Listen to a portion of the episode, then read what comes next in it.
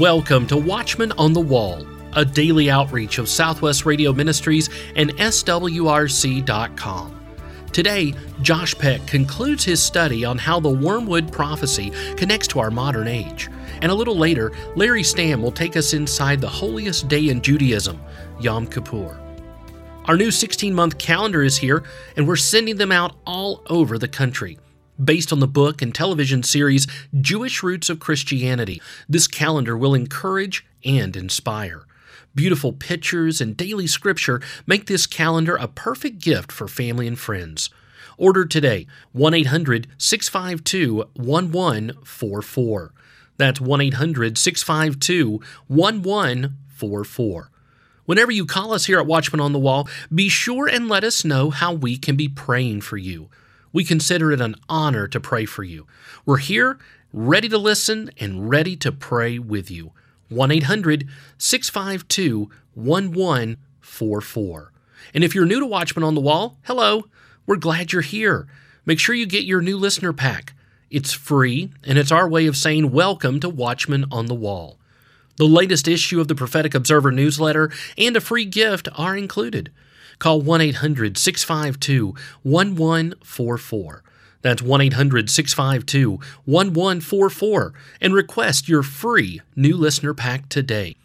Now, let's rejoin our host, Dr. Larry Spargimino and Josh Peck, as they continue their look through the ancient prophecy from the book of Revelation about a burning mountain that falls from the sky, bringing devastation to the world, and what scientists and NASA have to say about it. We are back with Josh Peck, and we were talking about the asteroid Apophis or Apophis. It is huge. It's coming towards the Earth. Will it be a miss or will it crash into planet Earth? Is this really the wormwood prophecy of Revelation chapter 8 being fulfilled? I want to read from Revelation chapter 8, verse 10 and following, and we'll focus on this. And the third angel sounded, and there fell a great star from heaven, burning as it were a lamp and it fell upon the third part of the rivers and upon the fountains of waters, and the name of the star is called Wormwood. Thank you, Josh, for being with us once again. Yeah, thank you for having me. In reading from Revelation chapter 8, both the second trumpet and the third trumpet release something from the sky, and we were talking about a chain reaction, one event after another. So, certainly, the earth is being pummeled from the sky in rapid succession. These are two separate events, but like you say, they uh, start off a chain reaction, and it really helps me, and I think our listeners, to realize how bad the tribulation period really is and why we don't want to be here when it comes upon the earth. Yeah, definitely. That's why Jesus says if the days were not shortened, then nobody would survive. The world would just be absolutely destroyed. So this is going to be a time unlike any other time the earth has ever seen. And yeah, you definitely don't want to be here during that. Like we were mm-hmm. saying in the last program, if there's anybody listening that hasn't already given their life to Jesus, do it today because we don't know the time or the hour of his return. But I think basically we all can agree we're feeling something in the air. It, it just seems like it's getting about time. Yes, yes. In fact, I've noticed just in speaking to people and even in looking at news events and so forth people notice that there's something amiss. They might not even read the Bible or know the Bible, but they say, doesn't the Bible talk about something like this? well, it surely does. And I'm thinking, you know, God is so merciful that when non believers who are not Bible scholars or even students of the Bible start talking about stuff like this, I think the time is ripe. I mean, what's going on now? And I don't know if you were reading that there has been a rash of UFO sightings in the Ukraine. Now that's oh wow, that's really interesting. No, I hadn't heard that. Wow. I remember I had took part in the writing of something that Southwest Radio Church put out a couple of years ago, Marginal Mysteries, and I found that with the detonation of the first atomic bomb. There was a sudden rash of UFO activity. It's almost like, quote, the Space Brothers are checking us out. What's going on on planet Earth? Right. So yeah. who knows? You have Dr. Ken Johnson, one of your resource people in the film, and I really appreciate that. You've got the best. He speaks about the Dead Sea Scrolls, the Qumran Covenanters, and also the Essenes. the Zadok priesthood and the four ages of history. Now, they had a calendar, and according to their calendar, we are coming up to the final Jubilee. What do you think is the significance of that? Oh man, I think it's huge. So for people who aren't familiar, the Essenes were the writers and keepers of the Dead Sea Scrolls.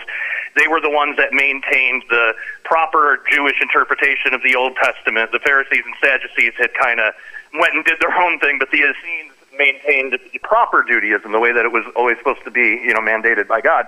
They were known to have 100% accurate prophecies. They have a bunch of prophecies in their writings, mm-hmm. but they also had a prophetic calendar.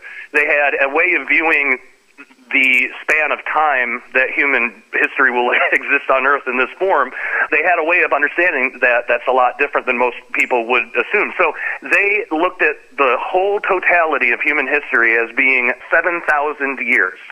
So from the beginning of creation all the way to the new creation, they were convinced that that was a 7,000 year period. But they would split that up, much like the calendar week, where at the very end you have the millennial reign of Christ. That's how we Christians would call it, but that's like the Sabbath rest. And then the rest of the 6,000 years, they broke up into three ages. So the first stage was the age of creation, and that started in creation and ended with the call of Abraham. Now, interestingly, right before the call of Abraham, you have the whole Tower of Babel incident. So at the end of ages, these big things happen. Then after that, you have the age of Torah, which was from the call of Abraham till 75 AD. Well, right before that, the Jubilee before 75 AD, a Jubilee is 50 years. You have all of Jesus' ministry, all the miracles, his burial, death, and resurrection. I mean, just huge prophetic implications. And then the destruction of the temple as well. So all these huge prophecies being fulfilled. Well, the Essenes actually called the next time period, the one that we're living in now, they called it the Age of Grace, mm. which is cool that they actually called it that. but that would be from 75 AD to 2075 AD, which means mm. in 2025, just a couple of years from now, we will be entering into the final 50 years mm. of this present age, if the Essenes are right, if we're understanding their calendar correctly, and it seems like we are. But that doesn't necessarily mean that we have to wait till 2075 for anything to happen. This is the exciting part. This part gets me really excited. So if we think about how the last jubilee of the age of Torah occurred, Jesus' ministry, he came on the scene really early in that jubilee. He would have been, let's see, he probably died 32 AD. So he would have started sometime in 29 AD, which isn't that interesting. 2029 is when Apophis right. might strike the earth. But he came on early on the scene.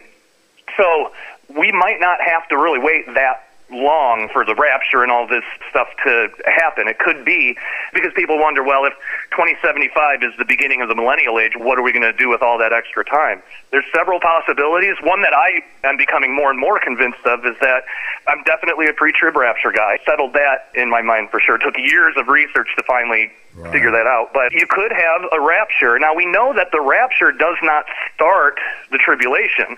The rapture is an event that could happen at any time. What actually starts the tribulation is the covenant with many, and mm-hmm. that's spoken about in Daniel. So you could conceivably have years in between the rapture and the beginning of the tribulation, and everything would work out fine biblically and, and prophetically. And think about how deceiving that would be, like how deceptive right. that would be for people on earth. The rapture happens, a bunch of people disappear. Well, a bunch of people are going to immediately get saved because they're going to have family members that have told them about this and stuff. But imagine seven years goes by, no Antichrist, no return of Christ, right. just nothing really, just, just dealing with the devastation of the rapture. Well, a couple of decades maybe go by. Now you're starting to have people that were born post rapture mm-hmm. that are, you know, getting into politics. This is the generation that's ruling the world now. Those post rapture Christians are going to seem silly because it's like, hey, it's been 20 years and there's no return of Jesus. Everything is going on as it should. So if you have a long gap of time and then the tribulation starts, well, then it's understandable when you read through Revelation why people have such a hard time repenting and accepting right. what's happening to them. Because I've always wondered that. Like, why don't these people in Revelation get it? I mean, even non believers have some kind of vague concept Right. of what the rapture is. They make fun of us about it all the time. so, like, how are they not putting two and two together? Well, if there's a gap of time, then that could explain it. So, if the Essenes are right, and we have roughly a little more than 50 years till the beginning of the millennium. There's several different ways that that could work out. That's just one of them. Also, after the end of the tribulation, we don't know how long the judgments take. We don't know how long Jesus takes to explain the new rules to everybody, how the mm-hmm. world is going to work now, get stuff cleaned up, build the city and the temple, cleanse the temple, all that stuff. We don't know how long that takes. That could conceivably take a few years or even longer. I don't think Jesus is going to come down and snap his fingers and everything's magically different. You know, it doesn't seem like he operates that way.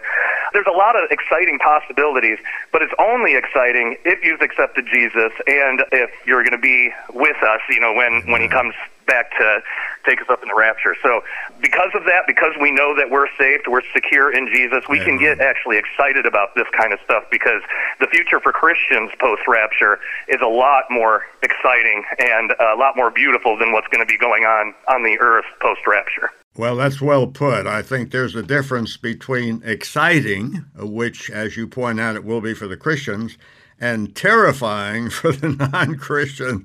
You put that so well. But I was so happy to see Tom Horn. We had been praying for him. We know he was suffering from long COVID.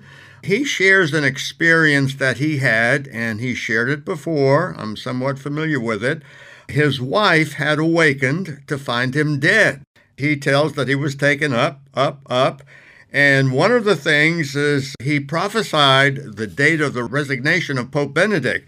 But when the date passed, the Pope had not resigned. And so he kind of wondered, well, is this a false prophecy or whatever? But actually, Benedict had resigned uh, when the vision that Tom had uh, said it would happen, but it was kept secret. So, Tom is that one man who has been given three visions from God of this great disaster, two of which have already been fulfilled, as he was shown. Tell us a little bit more about that because I think it's very significant. It's been authenticated by the fact that the Pope did resign, even though secretly, as he saw in his vision. So tell us how this all fits into your DVD. So the last part of the film we dedicate to all of Tom's visions, dreams, the stuff that God told him. And like you said, Tom isn't one of these typical people that you think about who goes runs around calls himself a prophet and has a word for everybody that he sees and you know he's Yeah. like hundreds of prophecies a day you know? That, Right. that is so far from who Tom is and what this is what's happening to him.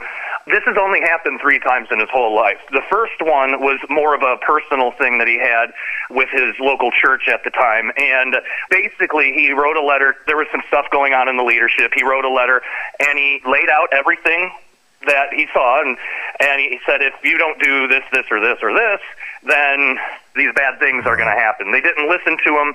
The bad things happened, and I'm being vague about that because, well, I don't even know all the details, but apparently there was a lot of personal like stuff from people in the congregation. Yeah. So Tom doesn't really get into much detail about that, but he does tell this story. That was the first time that it happened, and then the second time was what we all know about now, the resignation of Pope Benedict, and there was no possible way except the voice of God Himself telling him there was no possible way Tom could have predicted that, guessed that, because nothing like that has happened in over 800 years. I mean, what are the chances?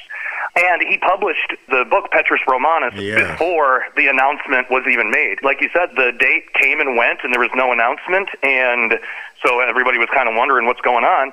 But then a short while later, they announced that Pope Benedict had resigned, and he kept it in secret, and he resigned exactly when Tom said that he would. Right. Well, now, so we have two confirmed fulfillments that Tom has been right. Well, now we got this third one, and it's about the Apophis asteroid hitting the Earth. And you know Tom personally, and yes. I do too. The audience doesn't have that benefit, unfortunately, but Tom is not like a full of himself kind of guy. You know, right. he, he not usually keeps to him. yeah, yeah. He usually keeps to himself. He's not looking for attention and all that. He he just wants to warn people. He is fully convinced that this is real and, and everything he saw was from God and that this is going to happen. So we detail all of that. He goes through the whole story in amazing detail that he's never given before, exclusively for this movie. He's told the story before, but not to this extent. It's just phenomenal. So to me, because he's been right two other times, so I think that this is worth paying attention to. And I know probably some of our listeners, their eyebrows are kind of, you know, uh, this kind of thing, but you're right. Tom is a scholar. He doesn't go around waving a big stick or something of the sort. And the first time I was up at the, I guess it's called the ranch, I was really moved by the fact that Tom has such a heart for little boys and girls who have been abused. And you know, of course, you know the story about the ponies. I was really amazed because when I first started reading some of Tom's stuff, I thought this guy is a little bit out in orbit, you know. but uh, had had dinner with him, and I know my wife Jennifer and Nita. They both play the piano. They had some wonderful fellowship around the piano and all that. So I think this is very significant because.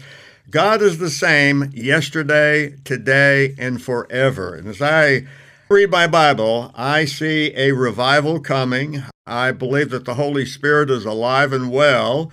And despite how mean the human race is, I think we're, we're seeing even at the present time in the Middle East, I mean, the number of Muslims who have been saved through dreams. And the dreams are not wacky.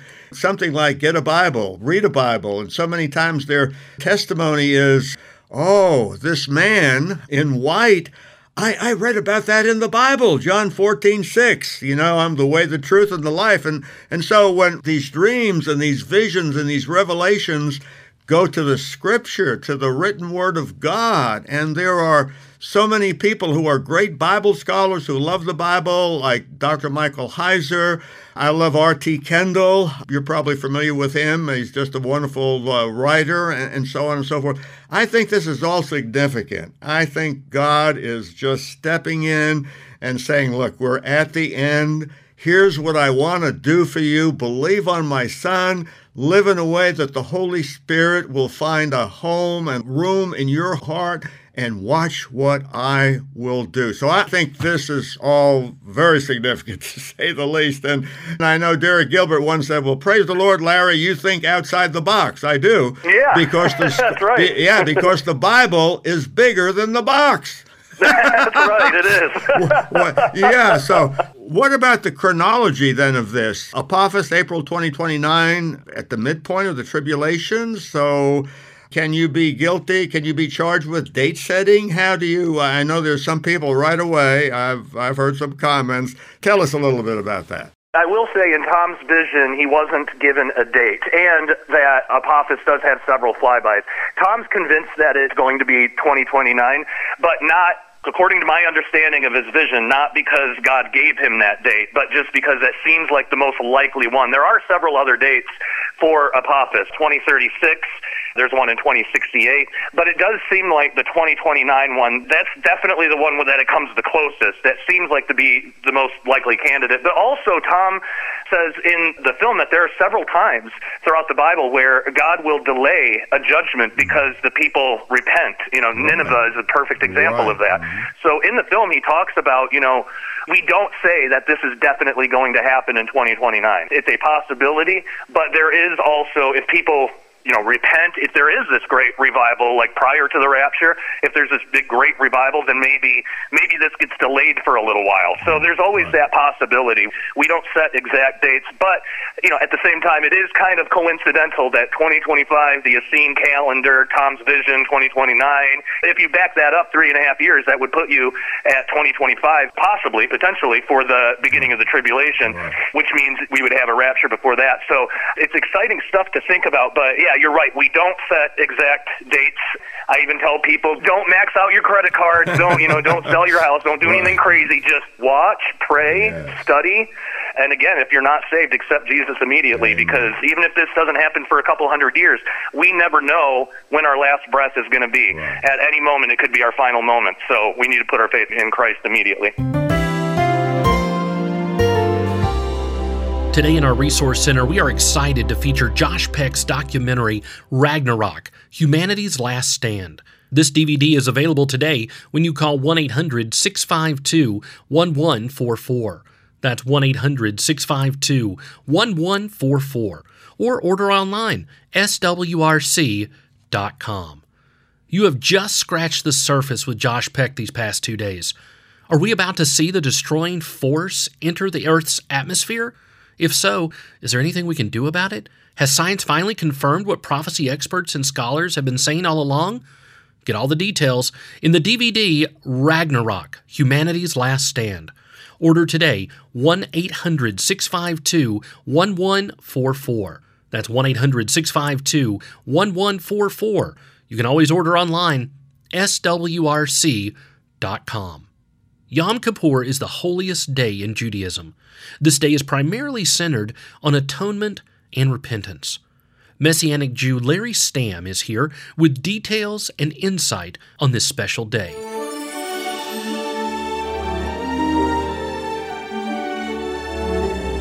More and more Christians are taking an active interest in learning about the Jewish roots of Christianity. With Yom Kippur starting tonight, we here at the Watchman on the Wall thought it would be very timely to visit once again with our friend Larry Stamm. Larry is a Jew for Jesus. He is the president of Larry Stamm Ministries. And the focus of that ministry is to share Jesus Christ and to tell the world that Christianity is Jewish. Larry's book, Jewish Roots of Christianity, has been a top selling book here this past year at our ministry. He's here today to teach us about Yom Kippur, the Day of Atonement. Larry, once again, welcome back to the Watchman on the Wall. Always a blessing to be with you and your audience, James. Let me give everyone a little background on Yom Kippur. It starts at sunset on Tuesday, October 4th, 2022, and it ends at nightfall on Wednesday, October 5th, 2022. Yom Kippur is the Day of Atonement. So, would you start by giving us a little biblical background on Yom Kippur. The fall feasts of Israel occur during the seventh month on the Hebrew calendar, the sacred month of Tishri. We spoke earlier in programs past about Rosh Hashanah, the Feast of Trumpets, and the Feast of Trumpets begins what is known as the 10 days of awe, where Jewish people will repent of their sins, they'll seek reconciliation with others, they'll search their heart and prepare their heart for the holiest day on the Jewish religious calendar, Yom Kippur, the Day of Atonement. Yom meaning day, Kippur meaning atonement or covering. So it's with a repentant heart that Jewish people will approach the day of Yom Kippur. And this most awesome day, James, occurs on the 10th of Tishri, and the Lord instituted the Day of Atonement, Yom Kippur, in Leviticus 23. I want to read verses 26 through 32. The Word of God says, And the Lord spoke to Moses, saying, Also the tenth day of the seventh month shall be the Day of Atonement. It shall be a holy convocation for you. You shall afflict your souls and offer an offering made by fire to the Lord. And you shall do no work on the same day, for it is the Day of Atonement, to make atonement for you before the Lord your God. For any person who is not afflicted in soul on that same day shall be cut off from his people, and any person who does any work on the same day, that person I will destroy from among his people. You shall do no manner of work, it shall be a statute forever throughout your generations. In all your dwellings, it shall be a Sabbath of solemn rest, and you shall afflict your souls. On the ninth day of the month at evening, from evening to evening, you shall celebrate your Sabbath. So the Talmud, of the Jewish oral law, simply refers to Yom Kippur as the day. So what happens is Jewish people will fast, they will implore God's forgiveness, and they will ask God to place their name in the book of life. And as we've discussed in other programs, the forgiveness of sins in the Old Testament was actually through the sacrificial system of atonement that God gave Israel on the altar. But today, religious Jewish people who go to the synagogue on the altar, they are now trusting in prayer, repentance, and good works as opposed to God's provision on the altar of sacrifice as a means of forgiveness. And that's a great gulf fixed between the Judaism of Jesus' day, when the temple still stood and the altar of sacrifice still was in place, versus the Judaism of today, with no temple, with no altar, and with no sacrifice. Before I became a believer, I remember having this thought in my mind that God was up there with a big set of cosmic scales. And if I could do enough good on this side, I could maybe balance out the, the bad. But how can you ever do enough good? That's a sad way to live.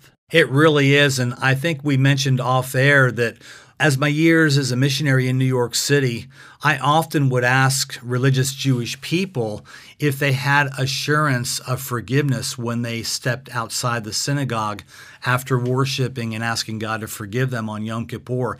And James, I never had a sincere person tell me that they had assurance that they were forgiven and that they had assurance that their names were written in the book of life a definite tragedy, to be sure, because we know as believers in Jesus, we are declared righteous by God not based upon what we do, but because of our faith in what He, Messiah Jesus, has done for us. Namely, through faith in His death and resurrection, are we forgiven of our sins? Are we reconciled to God? And as such, God declares us righteous, not because of what we have done, but because of our faith in the righteous one. Because of what He did. Amen. Yes. Yeah. There's much symbolic significance to Christians in Yom Kippur, isn't there? Because you speak of repentance and forgiveness. Actually, the fall feasts of Israel Rosh Hashanah, the Feast of Trumpets, Yom Kippur, the Day of Atonement, and Sukkot, the Feast of Tabernacles, all follow a progression. The Feast of Trumpets is all about repentance. Yom Kippur is all about receiving God's redemption, his mm-hmm. forgiveness of sins.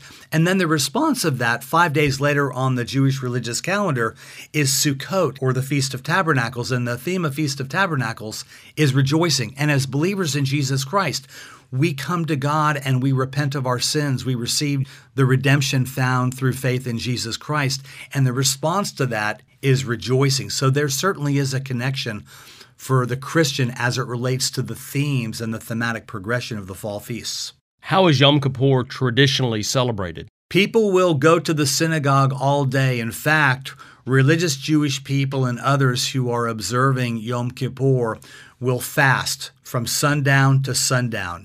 And then once the fast is broken at the end of Yom Kippur, people will eat food again and go back to normal activities, but only after a time of searching one's soul, asking God to forgive them of their sin, and fasting as a way of offering up prayer and praises to God. Well, Larry, as always, we're grateful for you. Thank you for your time. We're grateful for your ministry and your friendship. God bless you, brother. God bless you, James.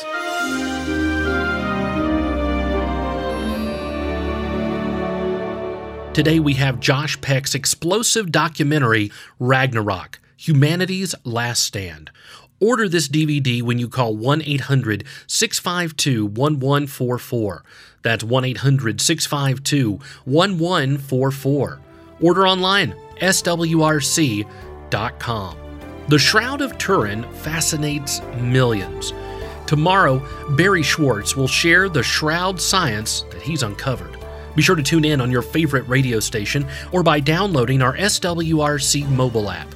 Or you can simply subscribe to our daily Watchman on the Wall podcast. Watchman on the Wall is a production of Southwest Radio Ministries and is supported by faithful listeners like you. Visit swrc.com.